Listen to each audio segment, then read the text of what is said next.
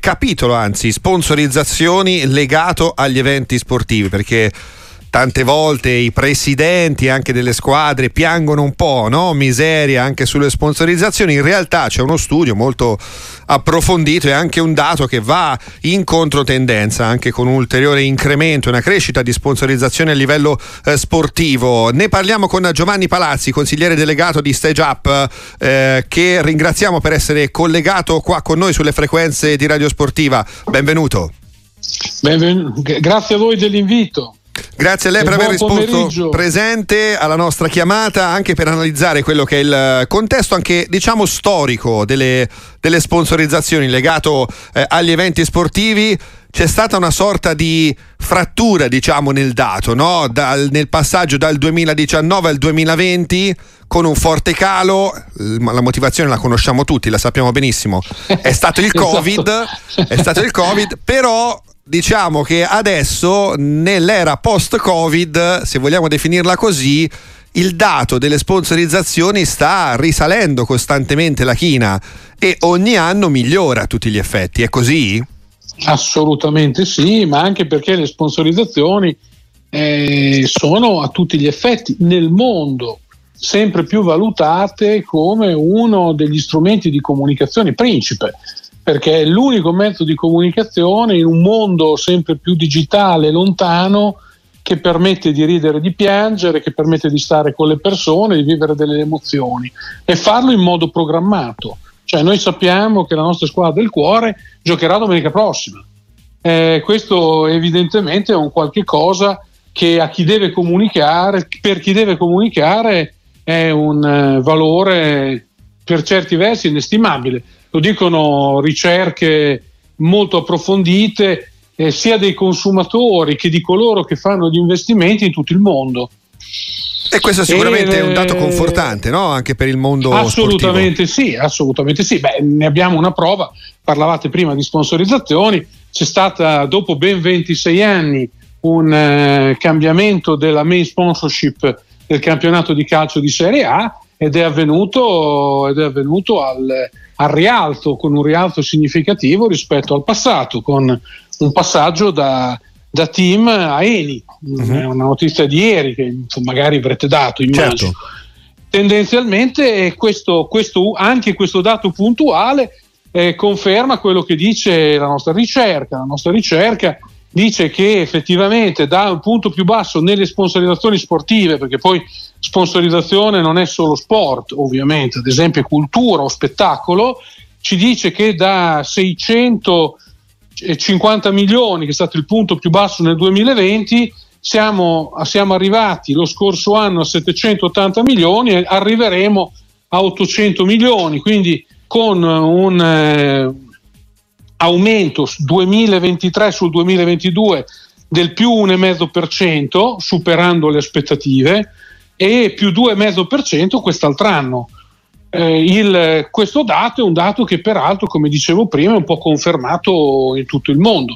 Siamo nella, probabilmente nel 2025 eh, andremo a toccare diciamo, le, le le vette pre-Covid del 2019 a oltre 900 milioni di investimenti.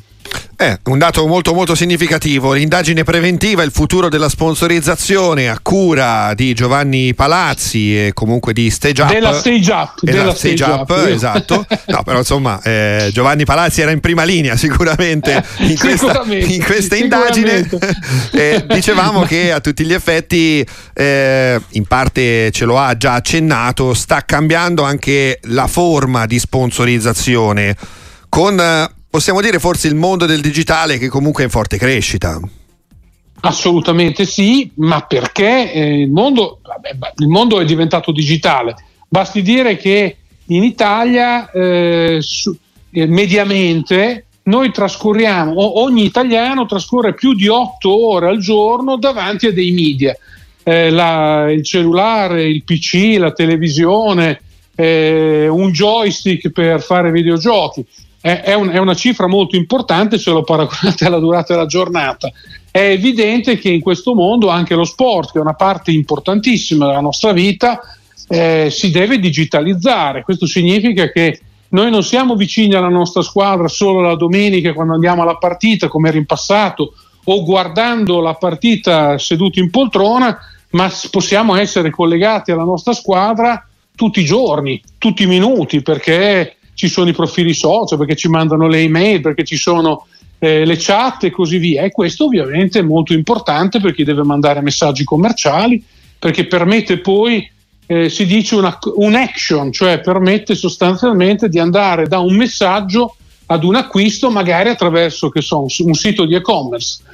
In futuro sarà sempre più importante la valenza che lo sport ha sempre avuto di eh, diventare una comunità, cioè di permettere un impatto sociale importante. Questo perché anche per molte leggi dell'Unione Europea che stanno diventando sempre più vicine, eh, lo saranno nei prossimi anni, c'è grossa attenzione ai cosiddetti ESG, cioè all'ambiente, eh, al sociale e alla governance. Quindi la sponsorizzazione sarà in prima linea per cercare eh, per, attraverso le aziende di gestire l'impatto che le imprese hanno sulla società, cercare di rendere quindi l'attività delle imprese più vicine alle persone. In un flash, Giovanni Palazzi, poi ci salutiamo. Eh, si dovesse immaginare ecco, una nuova forma di sponsorizzazione in ambito sportivo, dove si andrebbe a parare? Eh, sponsorizzare gli stadi con il nome, lo abbiamo già visto, eh, lo sponsor sulla maglia, vabbè, è un grande classico, la cartellonistica, eh, la digitalizzazione, però il futuro ulteriore dove potrebbe essere? Ma il futuro ulteriore sarà nella, nella presenza virtuale delle persone dentro gli stadi. È un qualcosa che avevamo cominciato ad apprezzare eh, durante il periodo del Covid, ad esempio i playoff dell'NBA si vedevano così, era stato creato un meccanismo per cui tu con il tuo profilo social eri sostanzialmente presente in una situazione virtuale. Noi probabilmente arriveremo ad un punto in cui certamente moltissime persone continueranno ad andare negli stadi perché sentire il profumo dell'erba è un qualche cosa di impagabile e anche essere vicino ad un altro ed abbracciarlo.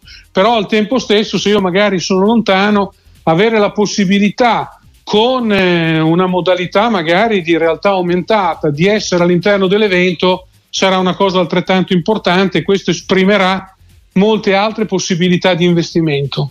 Grazie al consigliere delegato di CEGAP, grazie a Giovanni Palazzi, grazie per essere stato con grazie noi, appuntamento alla prossima. A, a presto.